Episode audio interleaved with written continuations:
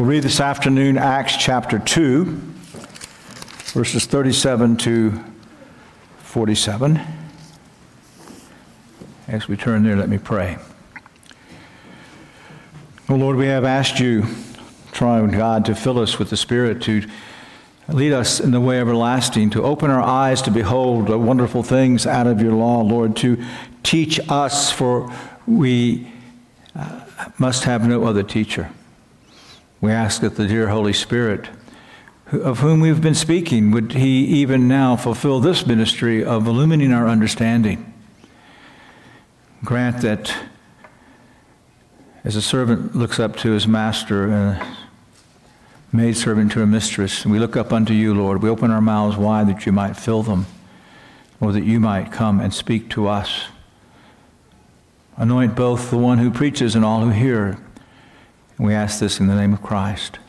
Amen.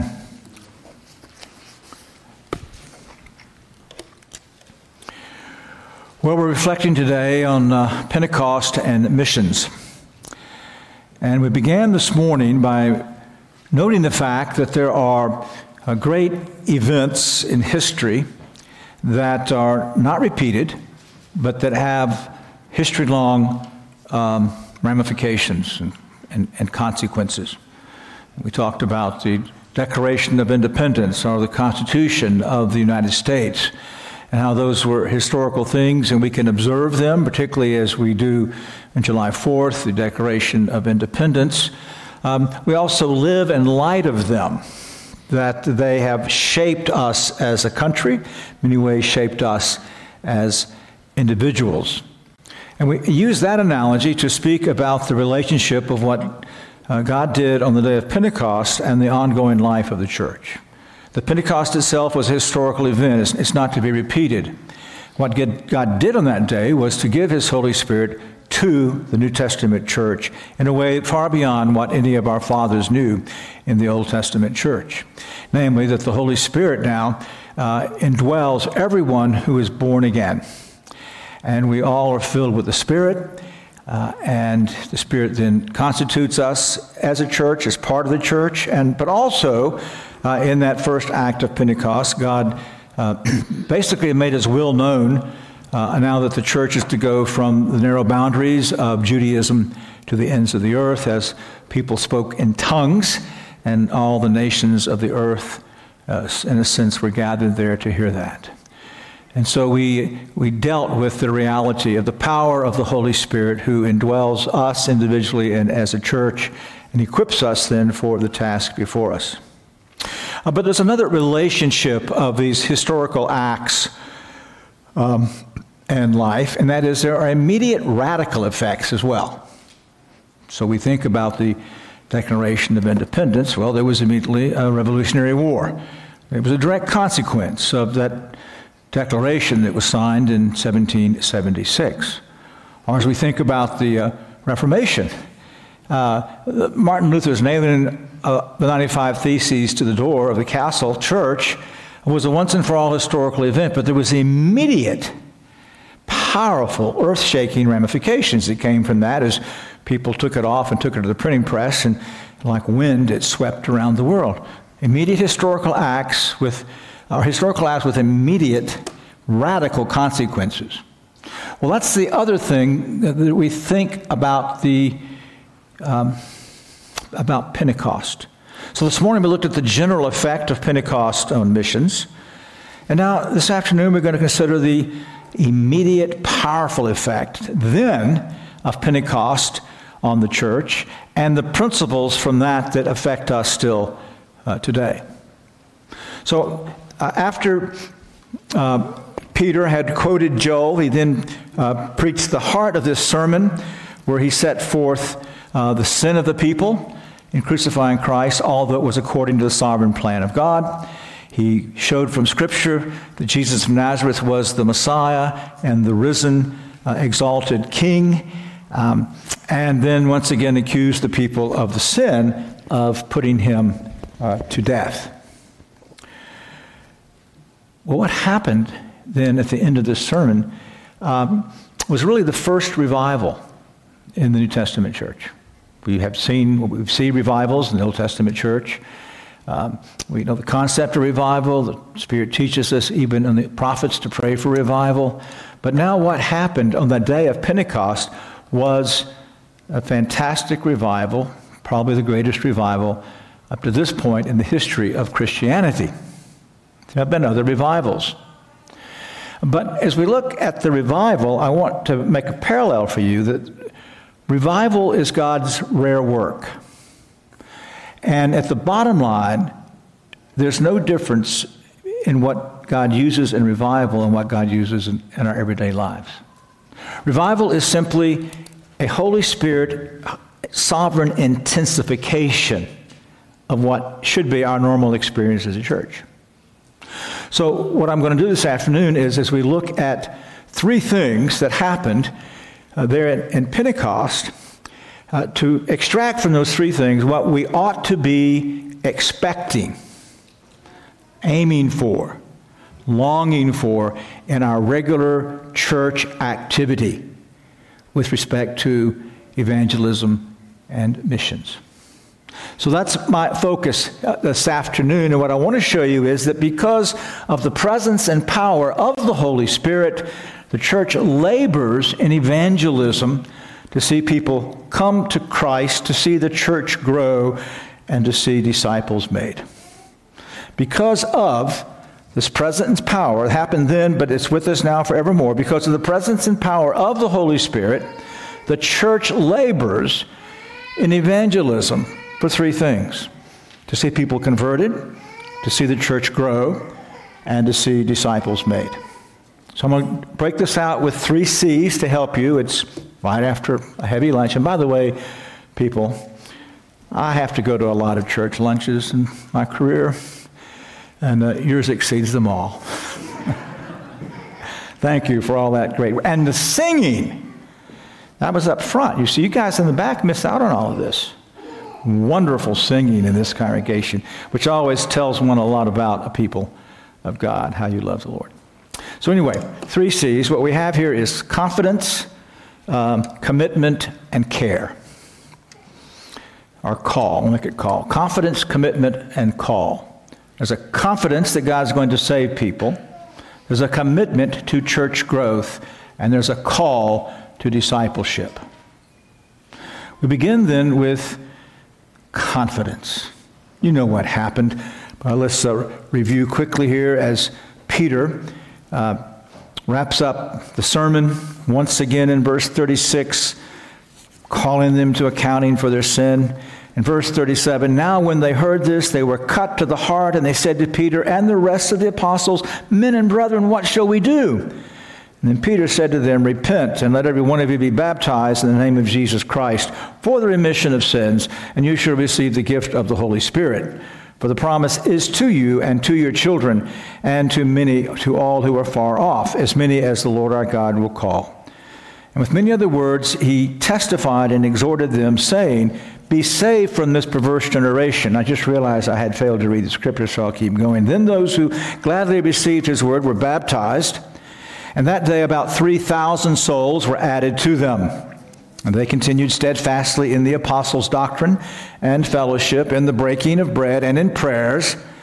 And then fear came upon every soul. And many wonders and signs were done through the apostles.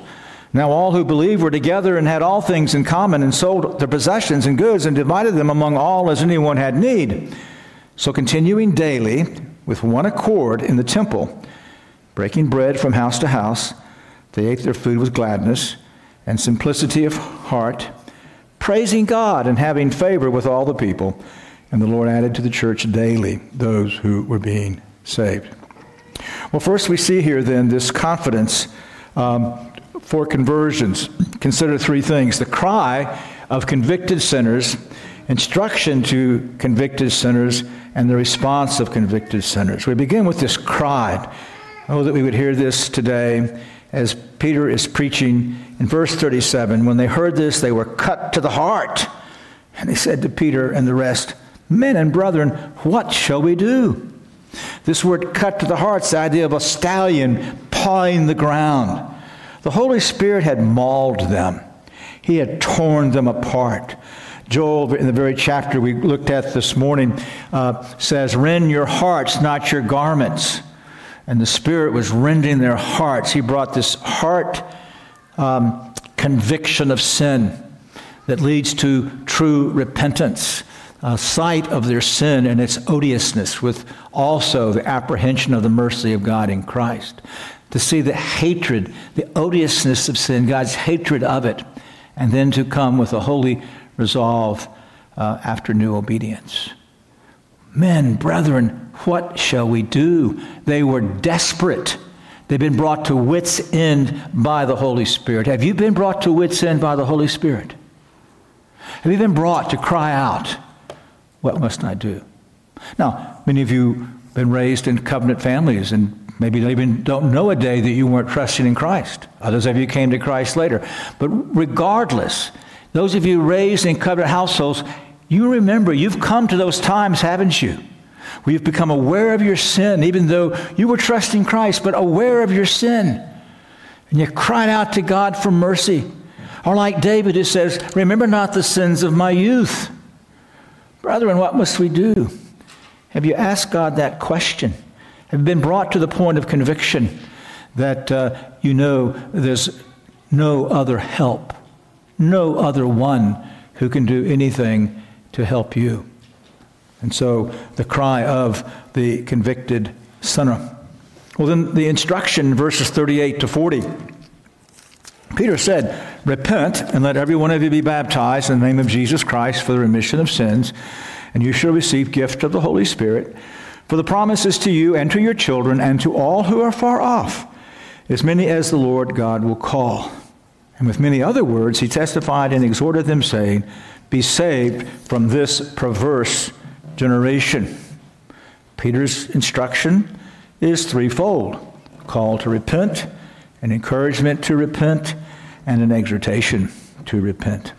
He begins then with this basic instruction that we have in verse 38 Repent, and let every one of you be baptized in the name of Jesus Christ for the remission of sins now, sometimes in the New Testament, the instruction, what shall we do, is repent.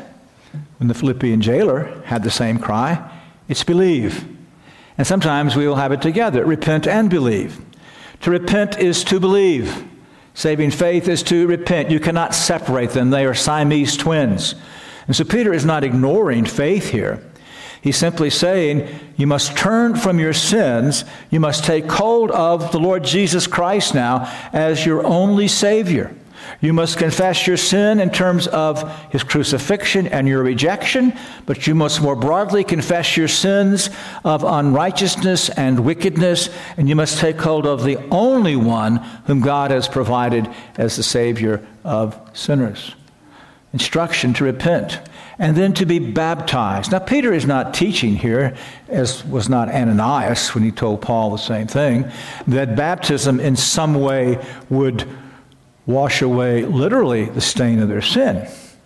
But water baptism has been appointed by God to be so closely connected to repentance and saving faith that just as God calls circumcision the covenant with Abraham and the covenant circumcision, he puts baptism here for the reality that by water baptism we are so identified with Christ. Water baptism, then, by the Spirit testifies to us that our sins have been washed away by the blood of the Lord Jesus Christ on the basis of the perfect work of the Holy Spirit. And so he says, Repent and be baptized for the remission of sins. And then he encourages them. He says, Be. Uh, and you shall receive, the middle of verse 38, the gift of the Holy Spirit. For the promise is to you and your children and to all who are far off, as many as the Lord our God will call. Now, this is all in the context, don't forget, of the gift of the Holy Spirit. They've gathered together. They've experienced the, the outward signs. They've heard the gospel. Um, they know about the Holy Spirit. And now He's telling them that if they will repent and take hold of Christ, they shall have the reality of that which they witnessed. They too shall be filled with the Holy Spirit. Born again, filled by the Holy Spirit, having the triune God dwell within them. And then he further encourages them by reminding them that the promise is to them and their children and to all who are afar off. The promise of the Holy Spirit is a promise to the church in all ages and forevermore. In Isaiah 59 21, as for me, says the Lord, this is my covenant with them, my spirit who is upon you, and my words which I've put in your mouth shall not depart from your mouth, nor from the mouth of your descendants, that's your seed, nor from the mouth of your seed seed, says the Lord, from this time and forever. This is the new covenant promise. This is the promise that the Holy Spirit will be given to the church and never taken away. Now, Peter is repeating that. He says, This promise to receive the Holy Spirit upon remission of sins is to you and to your children. He's tying the New Testament covenant fulfillment into all of the Old Testament covenant promises. The covenant was always administered to the believer and to his seed. Now, you notice the second part of this encouragement and as many as who are far off, whom the Lord God will call. Now, the expression many who are far off is a technical expression from the Old Testament for the Gentiles. We've already seen this is the reality of the ongoing implications of Pentecost. The nations now are going to be gathered to Christ. Peter's sermon, they're there around him, immediately takes that into account. The promises for all of you from the old covenant with your children, the promises for you Gentiles now, whom God's going to effectually call. Does he need to repeat, and your children? No. Obviously, in this context, if the promise is to you and your children and to those who are far off, well, the promise is in their children. And think what a problem you would have in the Jerusalem church if here's the Jews in the church with their children, and here's the Gentiles. No, your children can't come in. If any of you tonight are still committed to credo baptism, I want you to understand what Peter is promising in this text. He promises the gospel to all converts and their children. And our children are incorporated into the church. Doesn't mean they're saved but they are part of God's people with the responsibility then to take covenant with God. And so, you children have been baptized, it's a wonderful thing that God's done for you to bring you into His church, and He has sworn certain things to you. He said, I'm your God. He said, You're my child. But then He obligates you, young people, children, to make covenant with Him. He says, Now you must come, take hold not of your daddy's Savior not of your mommy's Savior. You must come and take Christ as your Savior. But the promise is still there for us and for our children. And it's a glorious reality. Great encouragement for these people to repent. So he gives them instruction, he encourages them with these promises remission of sins, gift of the Holy Spirit, which wraps it all up in the great covenant promise I am your God, and you are my people. From Genesis to Revelation, again and again and again, I am your God. You're my people. That happens through remission of sins and gift of the Holy Spirit. But notice he doesn't stop there. He then gives further exhortation in verse 40. With many other words, he testified and exhorted them, saying, Be saved from this perverse generation. He's identified them as a part of this wicked generation that crucified the Messiah. They were wrapped up in all of the sin and hardness of heart and self righteousness of that. And Peter's warning them this is a wicked generation. It's a perverse generation. And you stay with this generation, you should go to hell. What I really want to emphasize here is that with further words, he exhorted and encouraged them. You see, because I think this is a serious lapse in Reformed preaching. I don't hear a lot of Reformed preachers, oh, offer Christ and call people to repent. But pleading with sinners from the pulpit, exhorting them, begging them for Christ's sake, giving them arguments, the threats of hell and condemnation. That's what we're called to do in our gospel preaching, as well as to preach the law. That's what led to all of this, isn't it? He brought them under conviction of sin, then calls them to Christ, and then doesn't stop calling them to Christ but pleads and exhorts. And you know, I pray that God gives me more grace to do that and for all of our Reformed ministers. But for us, what we see then is that this is a, a confidence that, that we can have because what happens then is a response of the sinners. The, after this sermon, we read in verse 41 Then those who gladly received his word were baptized. And that day, about 3,000 souls were added.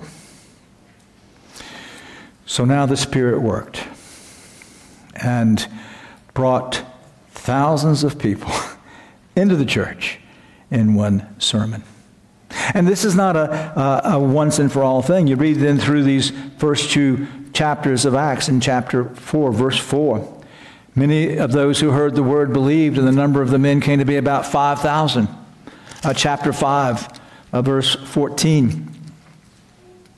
Believers were increasingly added to the Lord, multitudes of both men and women. We fast forward to Antioch, where the gospel was first preached to the um, Gentiles. Got the pastor's Bible here. I'm not quite used to this Bible, but anyway. And the hand of the Lord was with them, and a great number believed and turned to the Lord. This is what was happening. Now, that happens in revival in much larger proportion. But our God loves to save sinners. 3,000 souls that day. Now, let me point out when it says 3,000 were baptized, I believe that's men, women, and children. When the Bible uses the word souls, it uses for families. So Jacob went down to Egypt, 70 souls, and that was the adults and the children. So it's not saying that 30 to 3,000 all repented and believed, but 3,000 were baptized, and we'll talk more about that in just a moment. But great numbers, thousands. It says daily we're being added to the church. Now, long for such days. But do you really believe that God saves sinners? in our day and in Reformed churches? Do we really have any adult baptisms?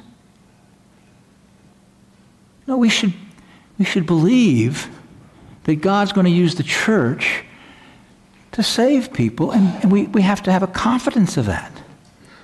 You remember what Paul, what God said to Paul in Acts chapter 18. He's just come from Athens into Corinth. There's been a bit of uh, upheaval there in Corinth, and in verse 9 of chapter 18 of Acts, the Lord spoke to Paul in the night by a vision Do not be afraid, but speak, and do not keep silent, for I am with you.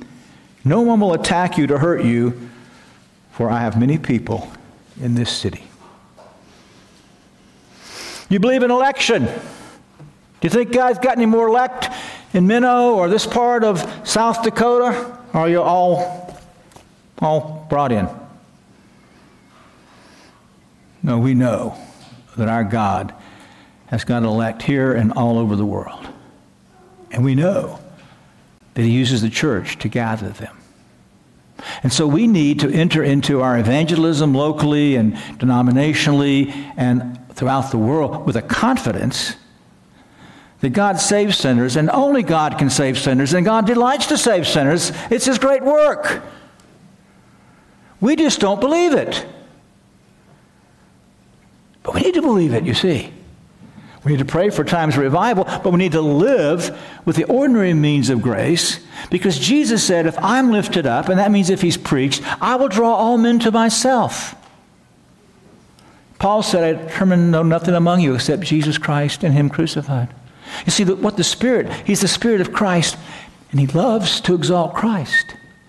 And so the Spirit, if you lift up Christ, in your witnessing and in your preaching, the Spirit loves to shine the light on Christ and draw sinners to Christ. We got to preach Christ. We got to preach Christ, though, with confidence. We got to quit being beleaguered and, and thinking, well, this is just, you know, who we are, and, and we're not just going to see the. No, don't, don't fall into that. Go away from Pentecost and missions with the confidence that God is going to use you and this church to save sinners because that's what God delights to do. Leads to the second thing that's commitment.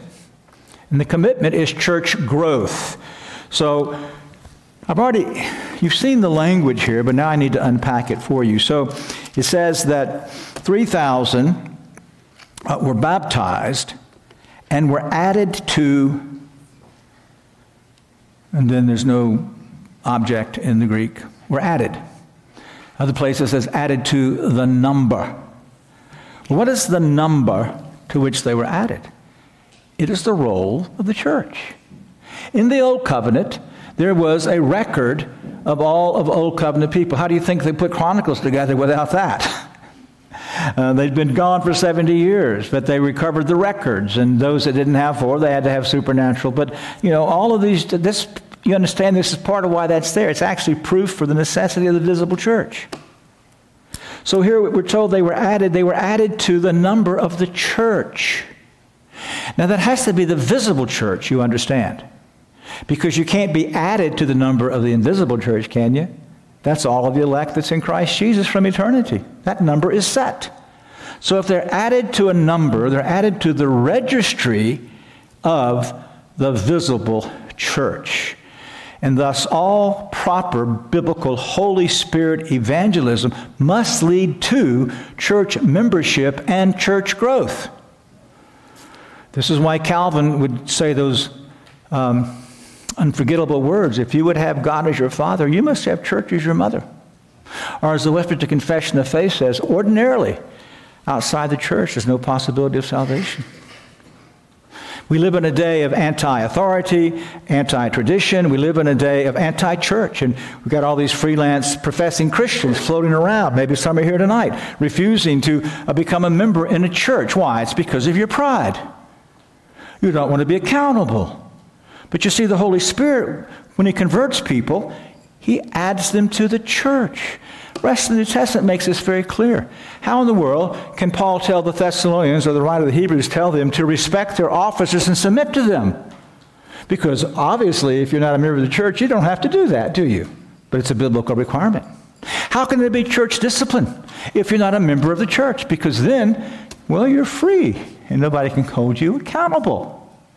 Now, everything about the New Testament teaches us the importance of being incorporated into the life of a visible church, which then leads us to understand that all proper evangelism leads to baptism and incorporation into the visible church. This is the relationship now of baptism. We saw its relationship to regeneration, remission of sins, but its first um, significance is it is the, the declaration of membership in the visible church.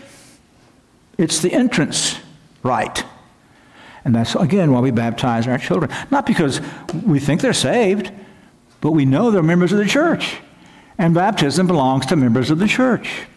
And this is very important then because our evangelism must always focus on building the church and proper church growth. That's why it's great the, uh, what your denomination is doing. Know, they're planting churches. They're not just sending out evangelists. No, you plant churches. You do evangelism in the context of a church so people can be incorporated into a church. The same thing on the mission field.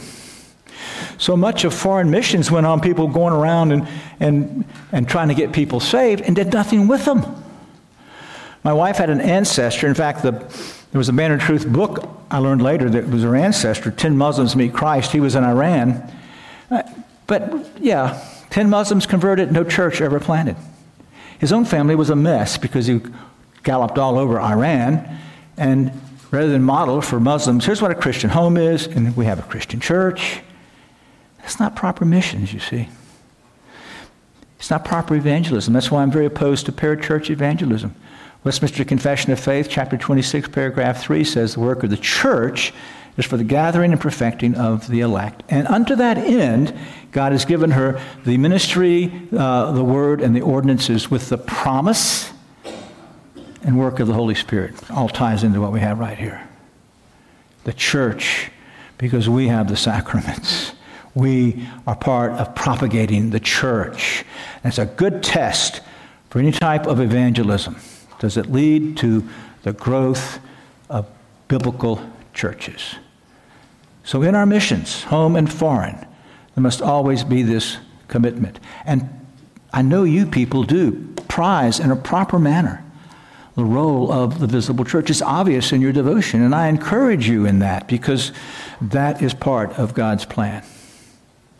So, confidence and commitment, and then call. Call to discipleship. So, we come now to verse 42. And they continually, or they continue steadfastly in the apostles' doctrine and fellowship, in breaking of bread, and in prayers. Then fear came upon every soul, and many wonders and signs were done through the apostles. So, as these people were incorporated into the church, what was the mark of their membership? Well, they were disciples. This was the call. This was now the end view. Again, evangelism is not to keep people from going to hell. It is to gather a people for the glory of the Lord God in the church who serve Him in holiness. And thus, that's why immediately connected to the conversions and the growth of the church is this call to discipleship. And it's a fourfold call. The, the new converts, all the church together now. And I say new converts, realize that, that many of these people were already converted. They were faithful, and they simply have come now to embrace Jesus as, uh, as the promised Messiah in whom they've been believing. But altogether, with one mind, they committed to these four things. The first was the apostles' doctrine. Now, the bottom of that is Scripture. The apostles' doctrine was based on their doctrine of the Old Testament. All Scripture is given by inspiration of God and profitable for doctrine, reproof, correction, instruction in righteousness. Holy men moved by the Holy Spirit. And then the apostles, uh, by the Spirit of Christ, he promised them he'd bring to their memory everything that he said and did, and then to interpret it accurately as well as to interpret the Old Testament accurately until finally, long after this verse, well, they gave us our New Testament. But what I want you to see here is the hunger that Christians should have for the Word of God. You get that language continually devoting themselves? How do we do that? Well, are you daily in the Word? Prayerfully seeking, as we sang, uh, for the Spirit to uh, teach you, lead you in what He has put in Scripture. Are you heads of family leading your family in searching the Scriptures together? But of course, the primary place to which they were devoted and to which we must devote is the preaching of the Word of God because that is God's primary means of grace. They were meeting daily at the temple. What were they doing? The apostles. They hadn't even scripture. They had the Old Testament, but the apostles were preaching.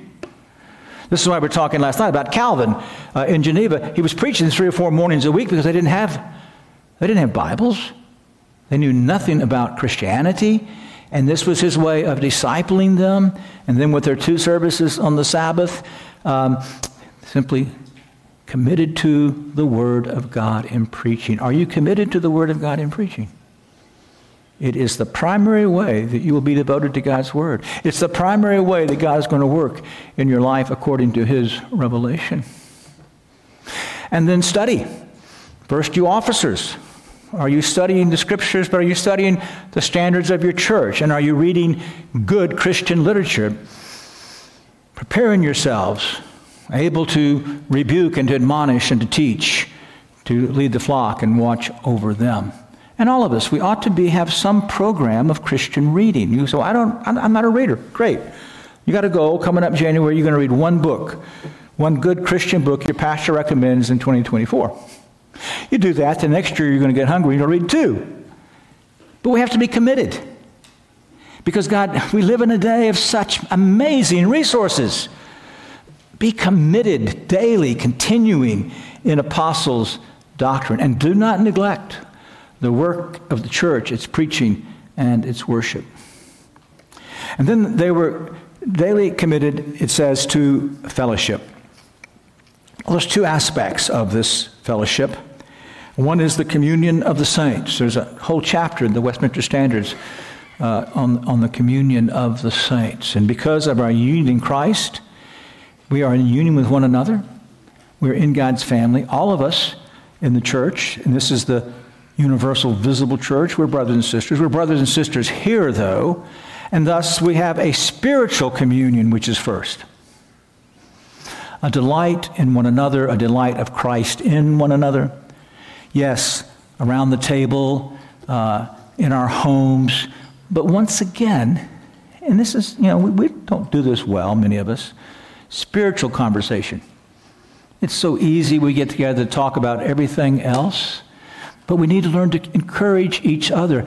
God says in Malachi that when the God, fear of God, the God-fearers spoke to themselves about him, he took note and recorded it in a book.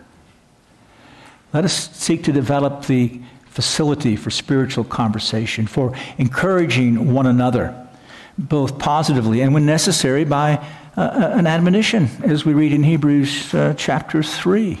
And of course, again, the greatest communion of the saints that we have, according to that doctrine, is in corporate worship, when we now sit here together in the body of Christ. So it's spiritual, but it's also, as we see from this context, physical. And the word koinonia that's used here is used both for spiritual communion, but also it's used for uh, diaconal ministry. And so when it says that they were um, daily um, committed to the communion of the saints, then we see uh, what, how that worked out in their lives in verse 44. All who believed were together, had all things in common, sold their possessions and goods, divided them among all as everyone had need. They were um, um, taking care of each other. Remember, all these people had come to Jerusalem, they didn't go back home. And so Jerusalem didn't quite have a job market to handle uh, these thousands of people that were there and converted and part of the church. So, what was the church going to do? Well, let me tell you, this isn't Christian communism. This is simply Christian common sense. Because the saints now knew that in less than 40 years, it was all going to be burned down. And so, if it's all going to be burned down, you cannot leave it to your children or your grandchildren. Um, and you got poor Christians amongst you. Well, let's take advantage of this now. God gave us this now so we can help each other. It doesn't become, it's not a principle uh, to guide the church. The principle is we take care of one another according to the means that God has given to us. And we're committed to that, and that's why God gave the office of deacon to the church to guide the rest of us uh, in this work then of benevolent ministry. And again, it's so providential that today is the benevolent offering here uh, in our services. And then next, they were continually committed to the breaking of bread. Now, this also has a twofold sense. It is the technical name for the Lord's Supper. They were not having the Lord's Supper infrequently. They were having the Lord's Supper.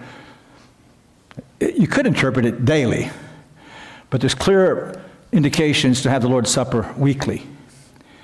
Um, uh, I don't guess they were in danger of, of taking it for granted, since out of their enthusiasm, that's what they were doing. They were committed, committed were daily committed. They were sacramental. Regardless of how you work it out, there needs to be a frequency to which you are committed.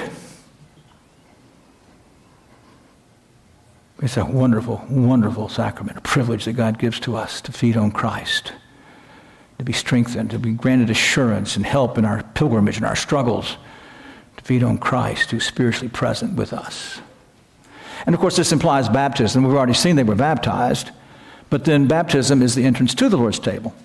So they were they were sac- we're not i don't know about you guys the rcus but i know a lot of presbyterian churches really i wouldn't call them sacramental mean, that has, can have a bad tone but we need to become sacramental highly committed to not just the use of the sacraments but the, the faithful meditation and spiritual use of what we get in the sacraments. Even in the Larger Catechism of the Westminster, there's a question on how do you improve your baptism. That we should be thinking, I would say daily, about our baptism and what it means to us. So they were, they were committed to the sacraments. And then they were committed, fourthly, to being a praying people. The word literally is committed to the prayers. So, in the first place, that word is used for corporate worship. And so, as they were daily together, they were having table fellowship. I skipped over the fact they also were taking meals together, not just the Lord's Supper, but they were together, but they were, were together in worship of God. They didn't have a church building, even this size, you see. They had to meet in the temple complex because of so many of them, and then they would meet in the larger houses, that the upper room and, and John Mark's house and, and these various places. It was not until the fourth century that the church really began to build church buildings. And so they were meeting in larger private homes uh, as they were available. But they were meeting together um, to worship God. Notice the, that they were praising Him. Um, verse 47 praising God, yes, uh, impromptu, but also in corporate worship, meeting to praise God. So, a worshiping church, but a praying church. Now, I think this is probably the greatest weakness, at least in my involvement with Reformed churches.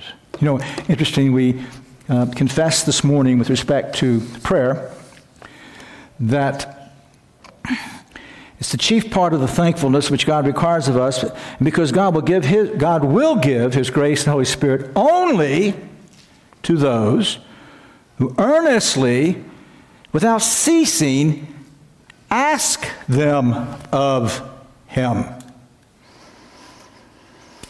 Why are so few people being converted in our churches? Prayerlessness is one of the reasons. We're told here, you confessed, you believe this, that we be earnestly, earnestly, unceasingly seeking God to do these things by the Holy Spirit.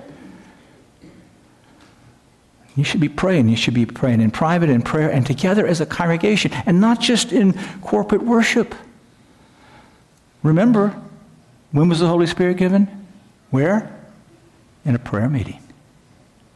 What were they doing daily? They were meeting together for prayer. What they do in Acts 4 when they were threatened? They had a prayer meeting. Throughout the ages, the Reformed Church has grown as she has been committed to pleading with God to pour out the Holy Spirit. I encourage you to pray, to pray for neighbors, friends, pray for them by name. Pray that God gives you opportunity to speak to them.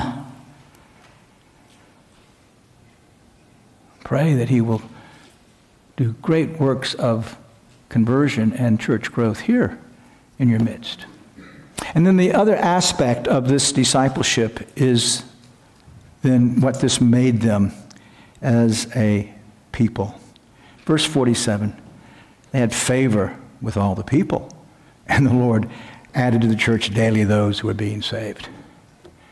You see, when you and I live a Christian life, people see our Christian homes, and when they see our Christian congregations, it's like a lamp at night attracting moths. It really is. I've had the privilege over the years of being president of the seminary to, you know, be talking to new students and asking them how they came to Christ. And you know, you think it's kind of trite, but you, you would be surprised how many men tell me, I had this friend in college, or I saw this family, and they had something I didn't have, and I wanted it. The Spirit uses that. He uses you in your families and in this beautiful congregation. You're a light shining for Christ. And as you are ordered in worship and fearing God, which is what they were doing through all of their discipleship, honoring Him, loving Him, obeying Him, they found favor with the people. And may God grant that you find favor with the people. So here's where Pentecost brings us then this afternoon. Because of the, of the presence and power of the Holy Spirit, we can confidently, you can confidently, as a people, as individuals, as a congregation, other congregations represented, um, seek to bring the lost to Christ and to see the church grow and to make disciples.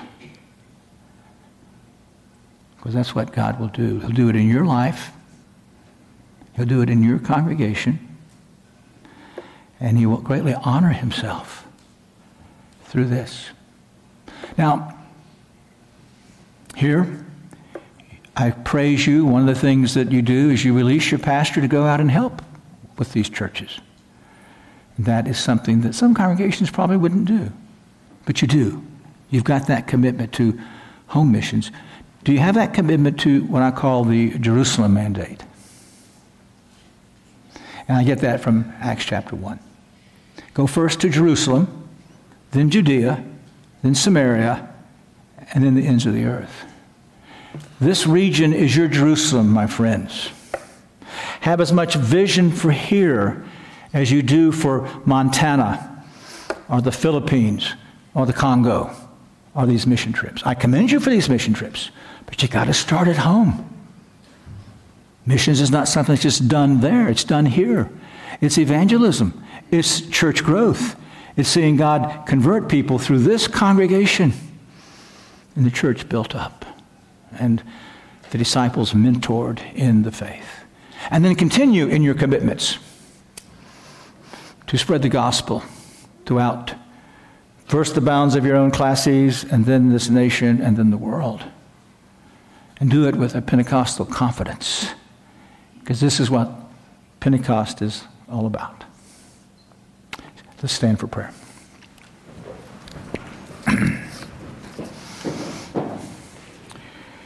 oh, holy God, we bless you that in Pentecost you have set before us the goal of missions.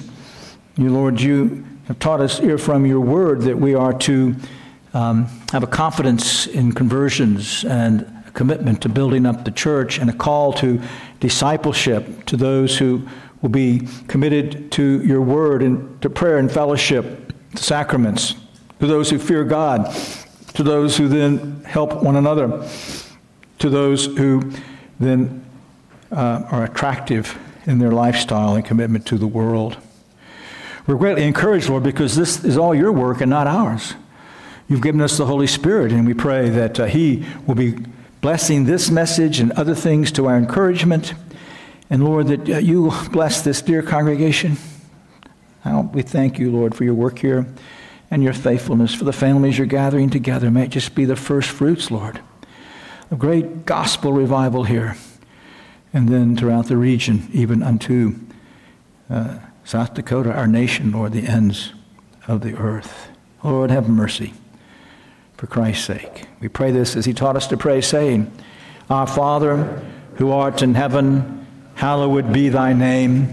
Thy kingdom come, thy will be done on earth as it is in heaven. Give us this day our daily bread, and forgive us our debts as we forgive our debtors and lead us not in temptation, but deliver us from evil. For thine is the kingdom and the power. Amen.